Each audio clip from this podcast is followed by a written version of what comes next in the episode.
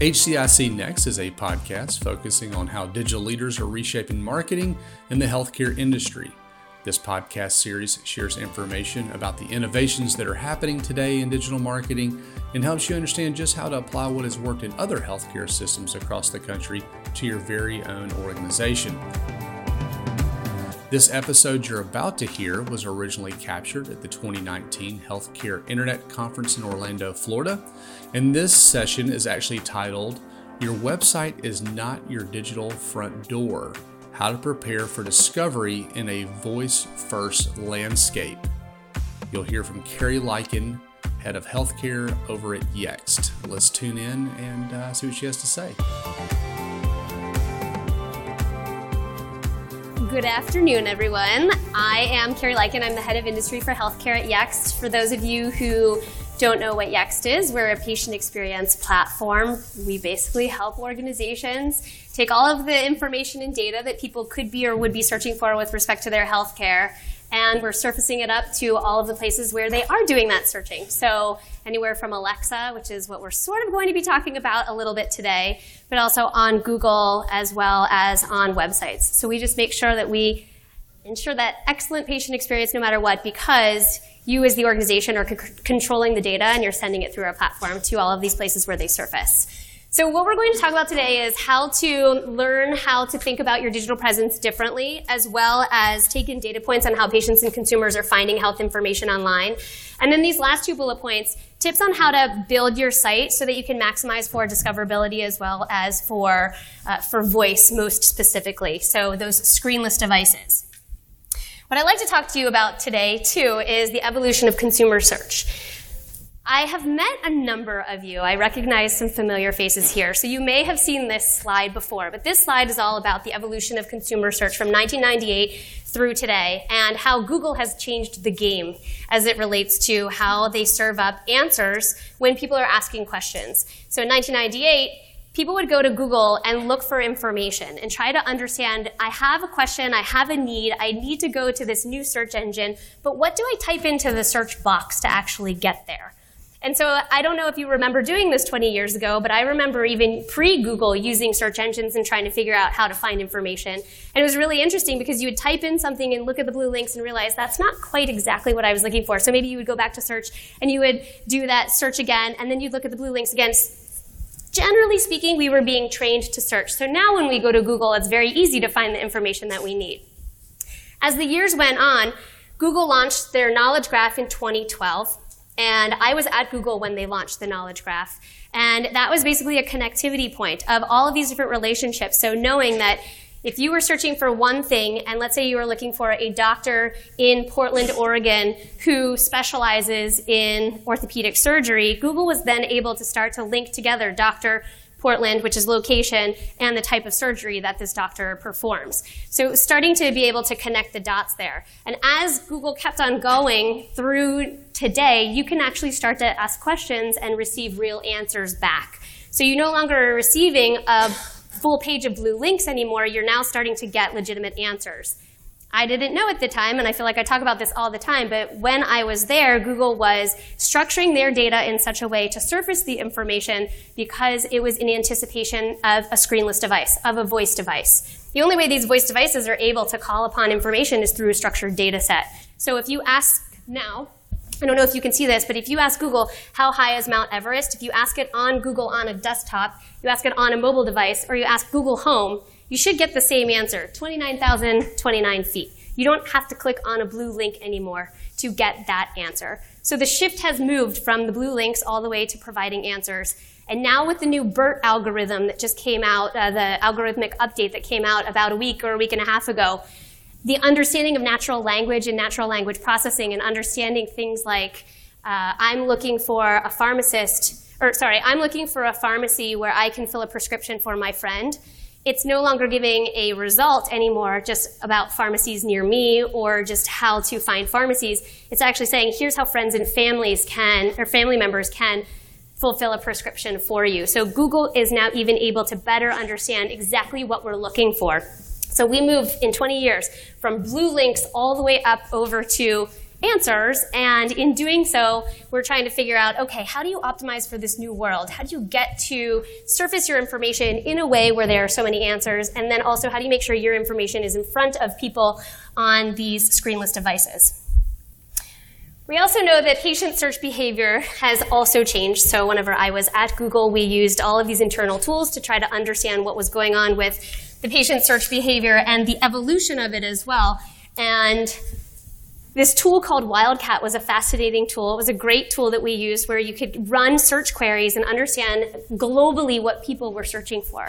And in 2007, when I was there, people were searching for in healthcare doctor, orthopedist, cardiologist. But as, as time went on, and after eight and a half years of being there, we started to see this, again, change in how people were looking for information. So it was cardiologist near me, cardiologist near me who accepts Blue Cross. And when we think about these questions that people are, are now asking, they're very complex and they're very intent based. So how do you how do you better serve up information that's actually answering the questions that people want to know?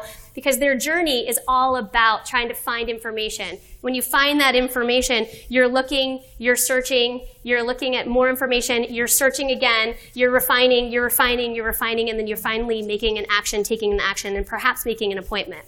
So the patient journey starting with a question is a really interesting concept because we've moved from just typing in a keyword or two to long questions that people are asking. And if the patient journey starts with a question, if you don't answer it, then someone else will. And with that evolution of search that I talked about before, the fascinating thing about it was that Google taught us how to search from 1998 to today.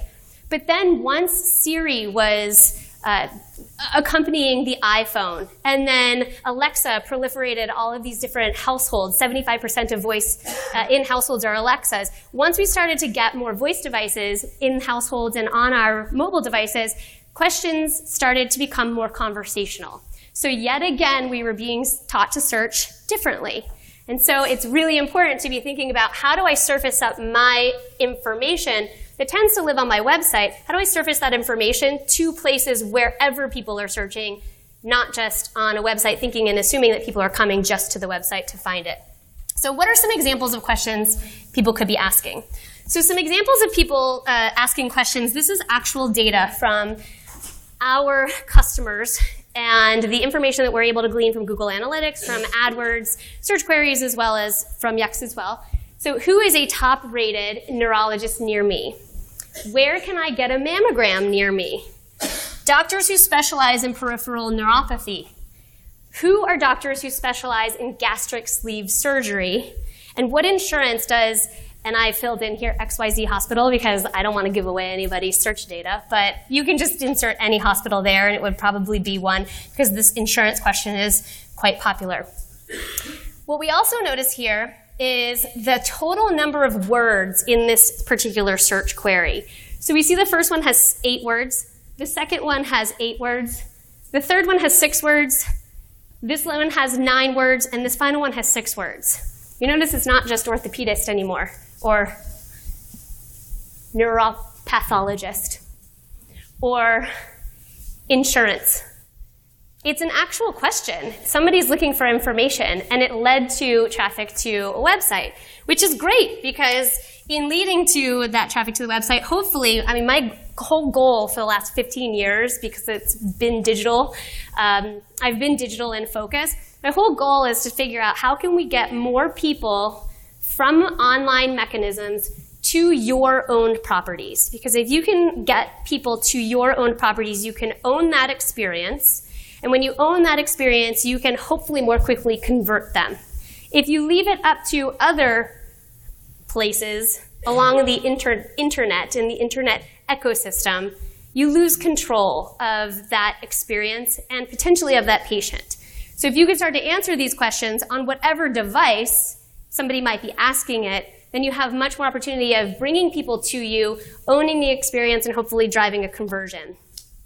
What we also found from our data is that when you take a look at search terms and you take a look and you actually look at the count of all of the searches that have taken place over the last 12 months, take a look at every single search query that has happened over the course of those 12 months, and then you parse it out, 80% of those search queries are three words more or longer.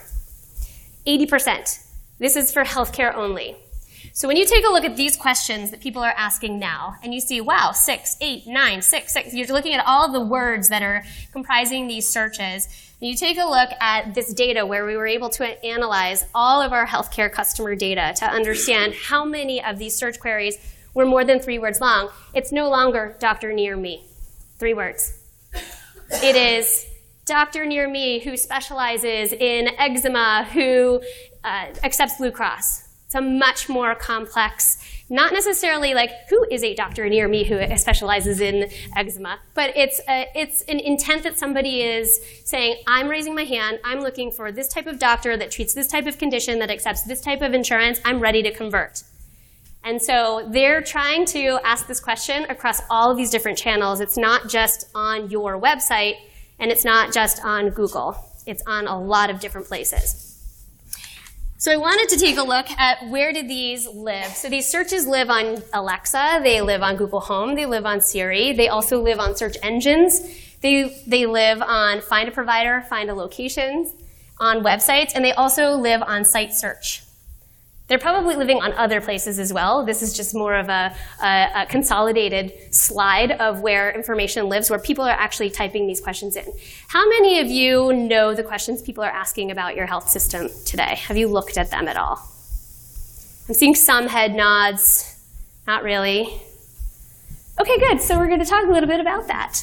But before we get there, I also want to talk about how the channels of engagement are shifting as well. So why would we even be talking about voice and screenless devices anyway?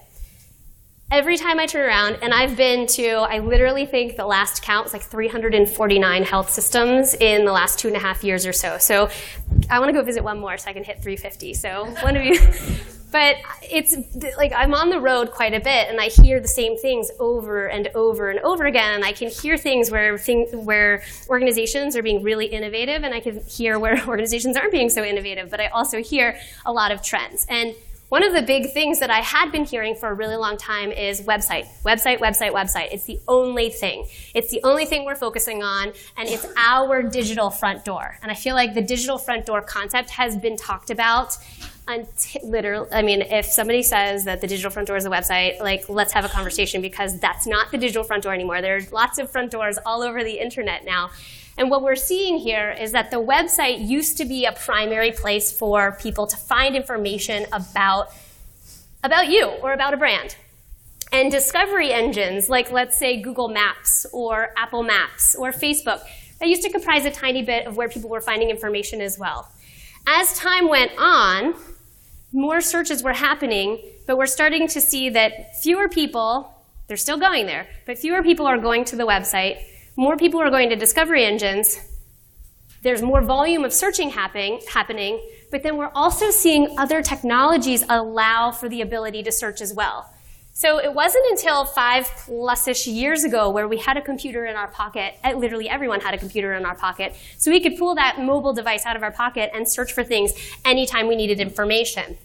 But now what we're seeing is that the website is a piece of the search, discovery engines are a piece of the search, messaging platforms are a piece of the search, and voice devices are a piece of the search. So not only are there more devices where people are engaging with you, but they're doing it more. So that's why we see that this graph is going up and to the right. So there are a lot of places where you have to start thinking about, geez, I need to get this information not just on my website, but I need to take the information that's on my website and share it with the world on all of these different technologies because people are asking for and wanting the information to be accessible on those places. And because we're at HCIC, I pulled a Greystone stat. This was from the marketing study that came out in January. I think it's the fourth annual. About 50% of those who were surveyed said that they're working on a website redesign in the next 12 months. How many of you are getting ready for a website redesign? I would say that's probably 50% of this room. So I'm glad you're here because we could talk a little bit about what you need to do specifically for your website to be able to be discoverable on all of these different channels that we just talked about. That's a lot. That's a lot of redesigning uh, happening. So how can you plan for the changes in the patient discovery and make sure that you can deliver the answers to the questions that people are asking across all of these different technologies? this is where Courtney was going to talk, so I'm going to read some things here. So, Courtney wanted to take you through uh, three things that she talks about. She actually talks about this in lots of different places, not just for healthcare marketers, but she does this across the board for, for content developers uh, at non healthcare conferences as well. So she's really an expert in this stuff. So I feel like um, I'm not going to do her justice, but I hope I do her justice. So she talks about three things. She talks about research, content, and local. So let's talk first about the research. A lot of marketers think that research is something that's needed in order to go forward with a strategy. But in her eyes, she sees that research is not necessarily always taken into full account when trying to execute on these types of strategies. It's talked about, but it's not actually executed on. So when we think about discoverability for voice devices, we're not thinking about, and I want to make sure that we're uh, separating this, we're not thinking about creating an Alexa skill or a Google action. I have a whole, if you want, I have a whole webinar and I have a V2 webinar coming out on what to do about voice in healthcare specifically. We'll talk about that offline. What I'm talking about here is people don't necessarily know how to activate a skill to find information that they need or even activate an action. You don't really have to activate an action on Google Home to find the information that they need. They're just asking questions. The consumer journey has changed. People are asking questions everywhere. They're doing it on their iPhones, they're doing it on Siri, and now they're doing it on Alexa. So when we think about how do you get your content to be the response, that first sometimes there's only one chance of actually being that response that Alexa brings back to you or that Google says back to you. So, what do you need to do to have what she calls instant answers? So the first thing you need to think about is think about what your patients and consumers actually desire. What is it that they're looking for? Raise your hand if you know what your patients or consumers want from you today. Oh my goodness. Wow. That's really telling. That's really interesting. I know that that was a really broad question, but it was also intentional. Because when we think about what do patients really want, when you're able to drill down and take a look at some different data points, which she lists here, when you take a look at the different data points, you can see that there's actually a lot of research that has to go into trying to figure out what is it that patients really want. A lot of times website development gets into this whole political, which I understand, and it's really hard to get around it, but this whole political mess of here's how I need to provide this information. Oh, this person needs to get involved. We need our U.S. News badge on here. We need to, we need to make sure that we have all of these rotating, uh, you know, uh, carousels of all of the great care, which you're doing great care. It's true. But at the end of the day, people are only looking for a couple of things. And they're asking questions not always on the website, but they're asking questions on all of these different platforms. So you want to raise your content up. And so how do you know what content to even prioritize to work on first if you don't even know what people are asking of today? So she talks about good audience research. How do you do good audience research? So you can interview teams, can do market research studies, ethnographic research, and then review analytics. And if Court were here, she would tell you about all of the different ways that she's actually able to do this. I can tell you for a fact that even when you, if you say, oh geez, I don't even, I don't even know where to start, how am I going to collect all of this information?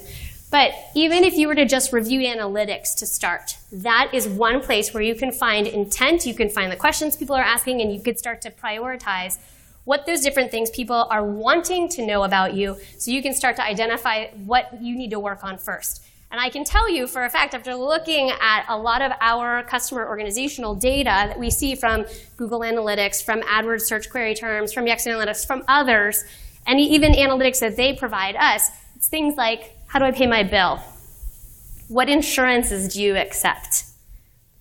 A lot of searches are doctors as well, like just doctors searches, and there are all those complex questions around doctors. It's not all that complicated, and a lot of people think that they need to build out these huge content libraries and make sure that all of this information is living on the website in addition to some of these other elements. And in reality, if you want to surface for things that people are asking for, you have to know what people are asking for, do the research, take a look at the analytics, and you'll see that you'll see some pretty common themes. We were even looking at some uh, primary care data for one of our customers, and the interesting thing is primary care, out of everything that people search for, primary care is probably the simplest. it's usually just primary care location, primary care brand location, or brand primary care location. Like it's very, very easy. So how do you think about how you would optimize primary care in the context of how people would be searching for things? Just take a look at the analytics and then start to build a strategy around that. But then Court takes it a little bit further, where she also says, you know what, another thing you need to do is you need to talk to practice managers. Ask about what those people are getting frequently asked for on a regular basis. So, what are they getting phone calls for? My husband is a doctor. He has somebody who works the front staff, front desk of his clinic, and there are very common questions that, her name is Princess, that Princess gets asked every single time she's checking in patients and checking out patients. So, how do you say, all right, if you're getting these, how do I categorize them? And how do I start to build content around that that then can be surfaced? So, how do you know, based on interviews, it's just interviews with practice managers. How do you interview doctors? What are some of the key questions that orthopedic surgeons are getting? Those are ways of starting to collect information as well. Obviously, you have to think about who do you have on your team who can do this. So the first step might be review your analytics and all of the analytics data you have so you can start to parse out key themes. And then once you start doing that, then start to do some of the interviews. Then start to dive a little bit deeper. Then do the surveys. Don't let it stop you because patients are still going to be asking uh, questions and wanting to get the answers. But as you're collecting the data, you can start to take a very strategic approach to actually getting that information so you can prioritize that. And then what you want to think about once you start collecting that is what does Google reward?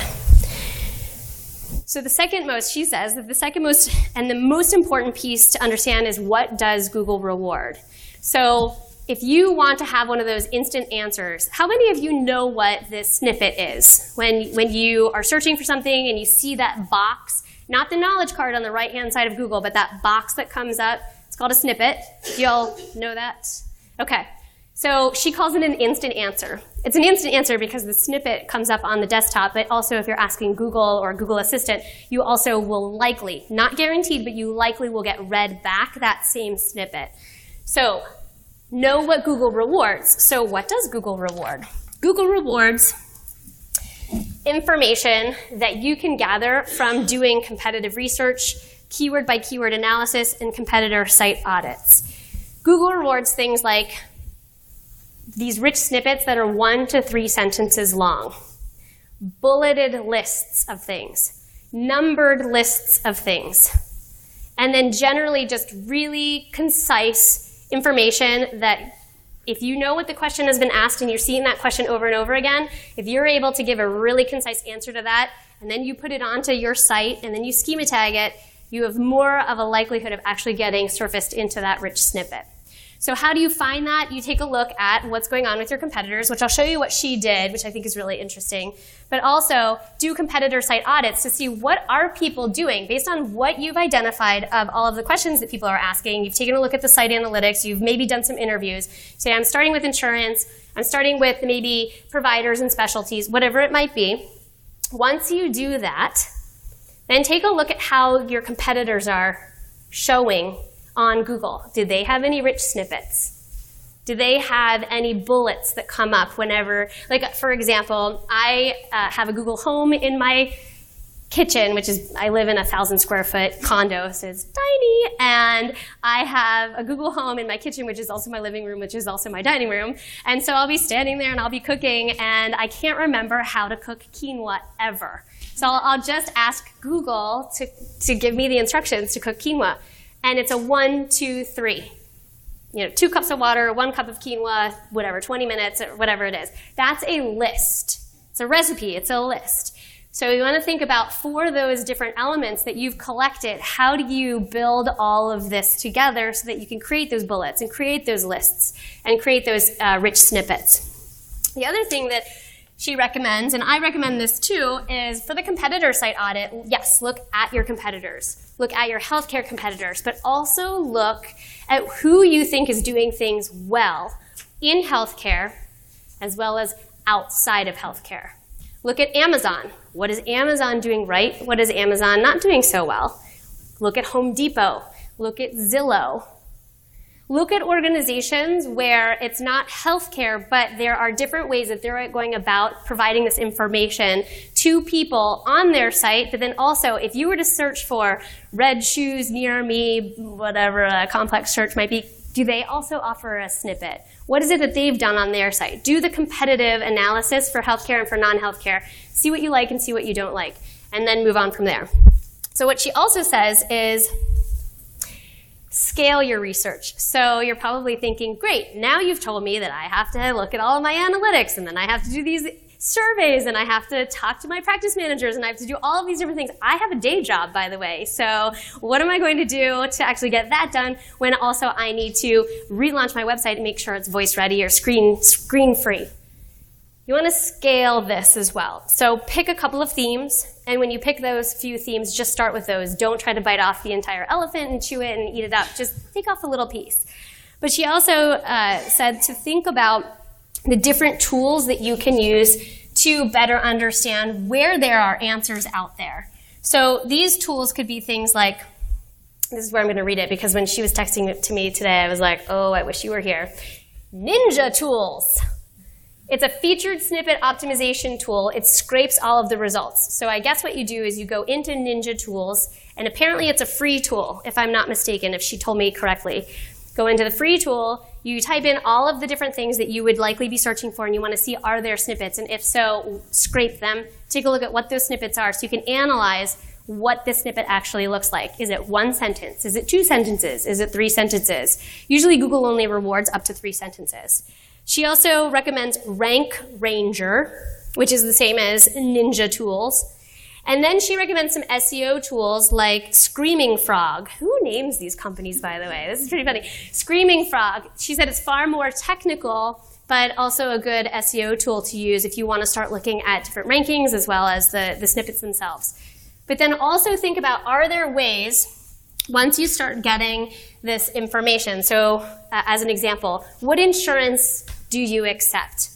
Can you place that insurance information on your site in a bulleted list?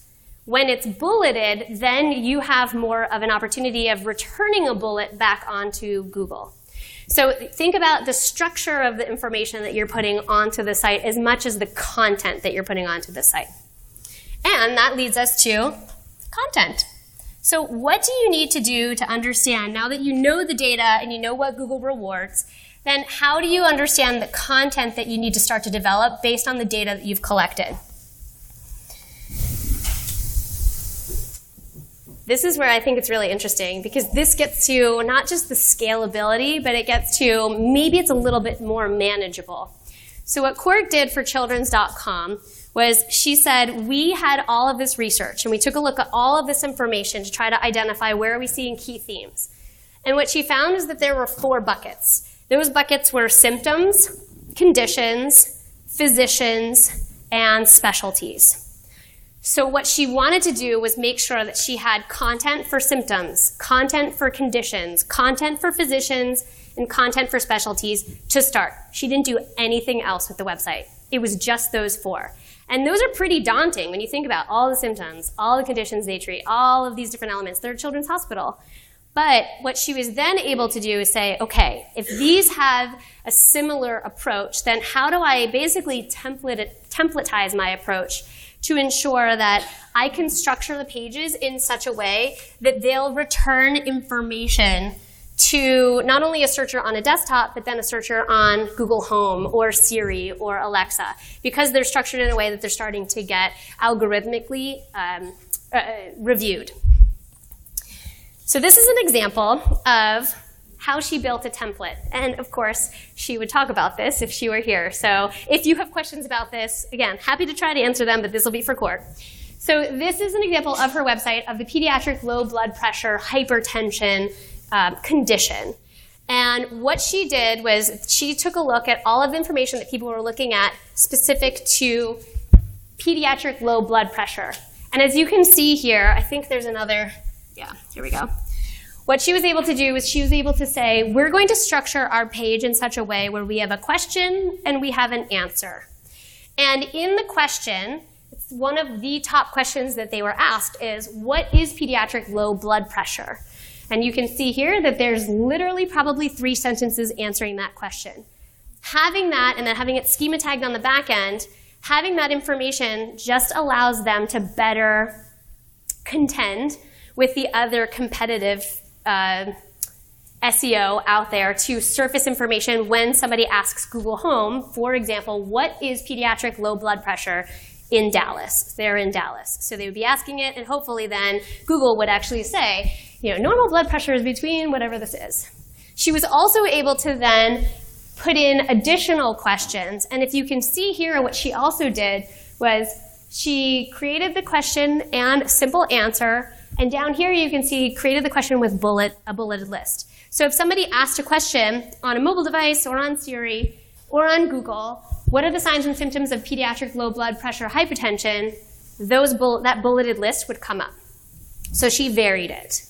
This was crucial, and I'll show you some of the results in a bit, but this was crucial. So she did this not only just for pediatric low blood pressure, but she did it for symptoms, conditions, physicians, and locations. So she did it across the board what was fascinating about it was that she actually saw some really good, um, really good results. And what she wanted to make sure to share here is that if you can mimic what those snippets are on Google, put it on your site and on your pages, and then also include some of these, like I said before, some of these other like, lists and, and bullet points, you have a greater chance, if you schema tag, but you have a greater chance of actually surfacing that information. So make sure you're actually doing that. And it was also done on specialties and programs pages as well, and on physician pages. So she was basically able to take an entirely new approach to designing the website in a way that basically was mimicking Google and taking the questions that people were asking and then trying to optimize the site, not so that it's basically just an online brochure anymore, but it's a living, breathing, question answering machine that can be surfaced, that info can be surfaced on any type of technology. And she could prepare it to then move into the next digital age. So finally, I feel like I'm talking really quickly, but this is good. So finally, uh, her third bullet point here is to make sure that local is another component of surfaceability and ensuring that if you have, especially if you're screen free, you can focus on surfacing things in a local sense because more and more people are searching. If the patient journey starts with a question, that question surely is now starting to have some sort of local based uh, need associated with it. And what we also know is that when somebody's asking a question on a voice device like Google Home, they're three times as likely to have local intent. And if that's the case, then how do you make sure that you're actually surfacing that information? Because somebody's looking for a dentist down the street or a surgeon you know, at the closest hospital, they're not necessarily looking for, let's say you're based in, uh, you're based in Philadelphia, they're not looking for somebody who's based in Chicago. Not likely. The other thing, too, to remember is that people are searching for healthcare on voice devices. And when they're searching for healthcare on these voice devices, it's not as though, I mean, this seems like a small number. So 10% of healthcare searches in the last, 10, uh, last 12 months have been on a voice device. That's all voice devices. 15% of those searches in the last 12 months have been on Alexas specifically. And I believe that that's because there are more Alexas in the home than, than Google Homes. But this was data from a year and a half ago. So the fact that this is here, and I just saw an announcement recently that I think uh, Google Alexa, or uh, if you Google Minis are on sale for nine dollars, and Alexa is on sale for ninety cents or something crazy like that. These organizations are trying to force these machines into our lives. Google Voice, Google Assistant, is on one billion devices, from your refrigerator to your washing machine to your car to your thermostat they just bought Fitbit, so you're going to be like, oh my God, like let me talk GoGo Gadget Watch. Like I'm going to be uh, just able to talk to everything with my voice, ask questions of it, and so why not ask questions of healthcare? And if the questions of healthcare are more local in intent, then you want to make sure that you're surfacing that information as well. Now, she wanted to caveat here. Side note, she said, don't worry so much about the content specifically. So don't worry about building library upon library upon library about, and I hear this too whenever I talk to organizations. They're always asking, how do I balance between having a health library and just surfacing the information to individuals if they are asking about hypertension?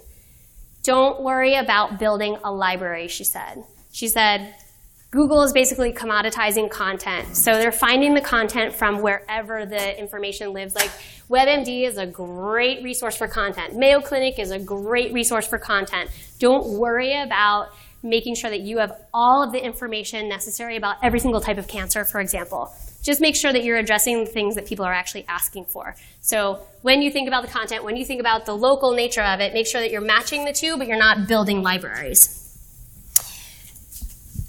She also said that it's really important on the local side to ensure that you have really good local optimization. So they have locations at Children's in Texas, but they also have uh, physicians associated with locations, and they also have locations that are associated with other locations. I mean, it's a very complex uh, grouping. There are far more physicians than there are locations.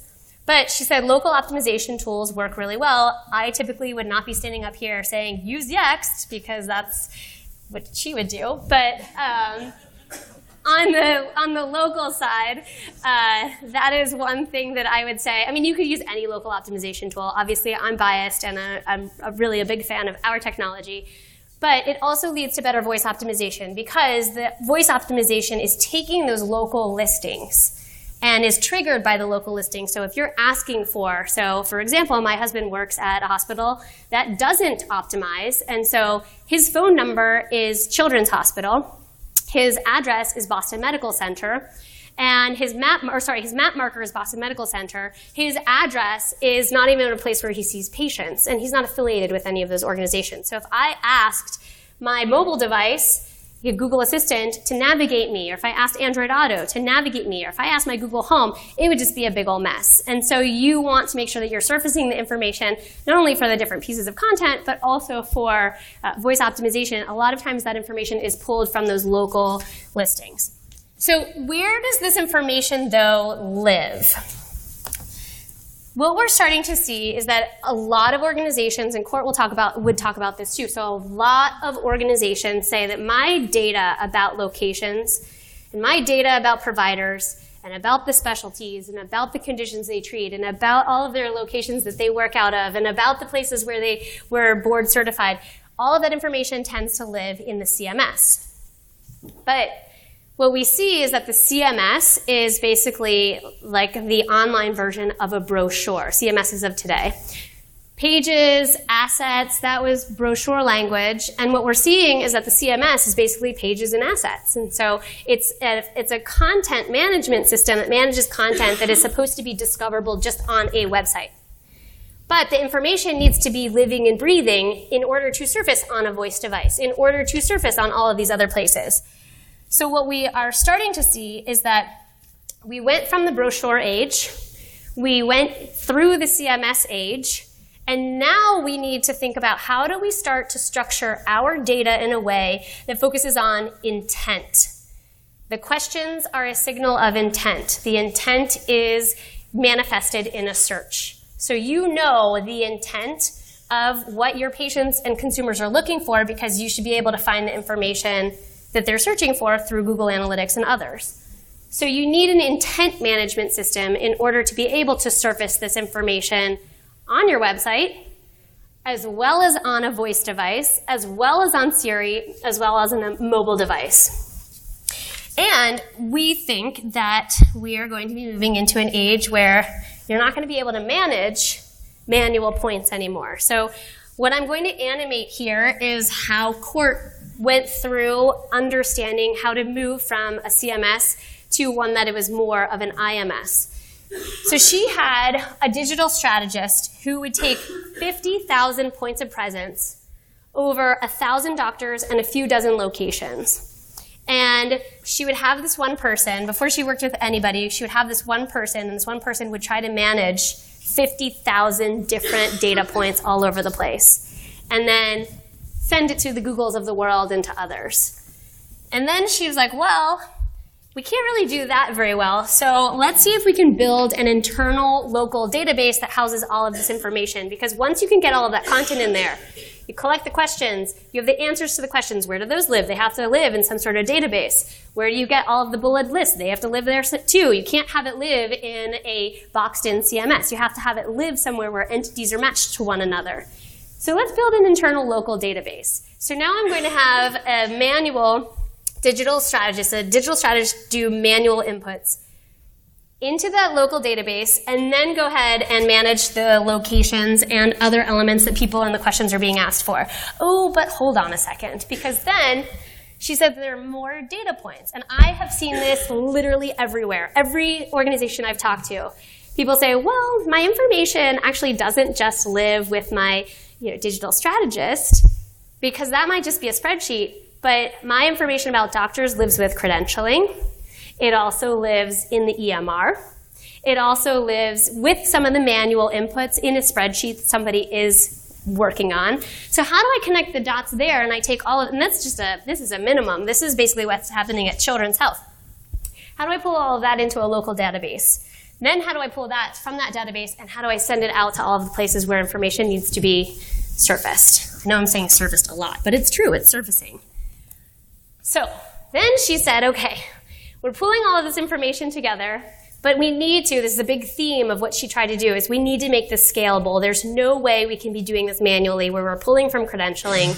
I'm, you know, working on a spreadsheet and we're pulling from the EMR. So what they then did was they built APIs, pulled it into this local database, and then they were starting to do downloads to do updates to places like to places like Yext, to their website, for example, to their app, to MyChart. So they're doing all these bulk uploads. So it was still clunky, still really tough.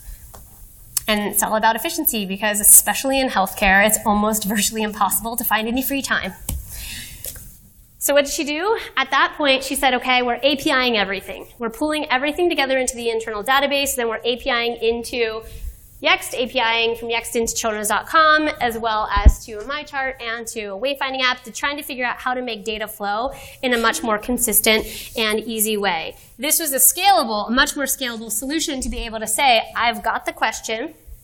It's about insurance. It's about a doctor. It's about a, um, a, a, location. All of that lives somewhere. I'm pulling it all together. Somebody asks the question on one of these devices that information is pulled via API because it was pinged, pulled into a place where it's surfaced up onto a page or onto Google or onto Amazon, onto Alexa, and that information should be accurate and should be surfaced and didn't need to have any specialness go on with one person trying to plug and play every single thing. There are hundreds of thousands of searches that are taking place for health systems in a given month often, if not, if you're a smaller organization, let's say a given year. You cannot optimize for everything. So you have to figure out how to get everything pulled together in a way where relationships are built and then you can pull that data together so that you can start to drive more of that discoverability where people are asking the questions. So finally, just to recap, for children's, it was all about research, content, and local. So I want to share with you what she would have shared. And I think this is so great because she worked so hard. And this took a year to do. And what we see here is, in a nutshell, we were able to, or she was able to, go from having one answer snippet, so one answer box on Google, to 231.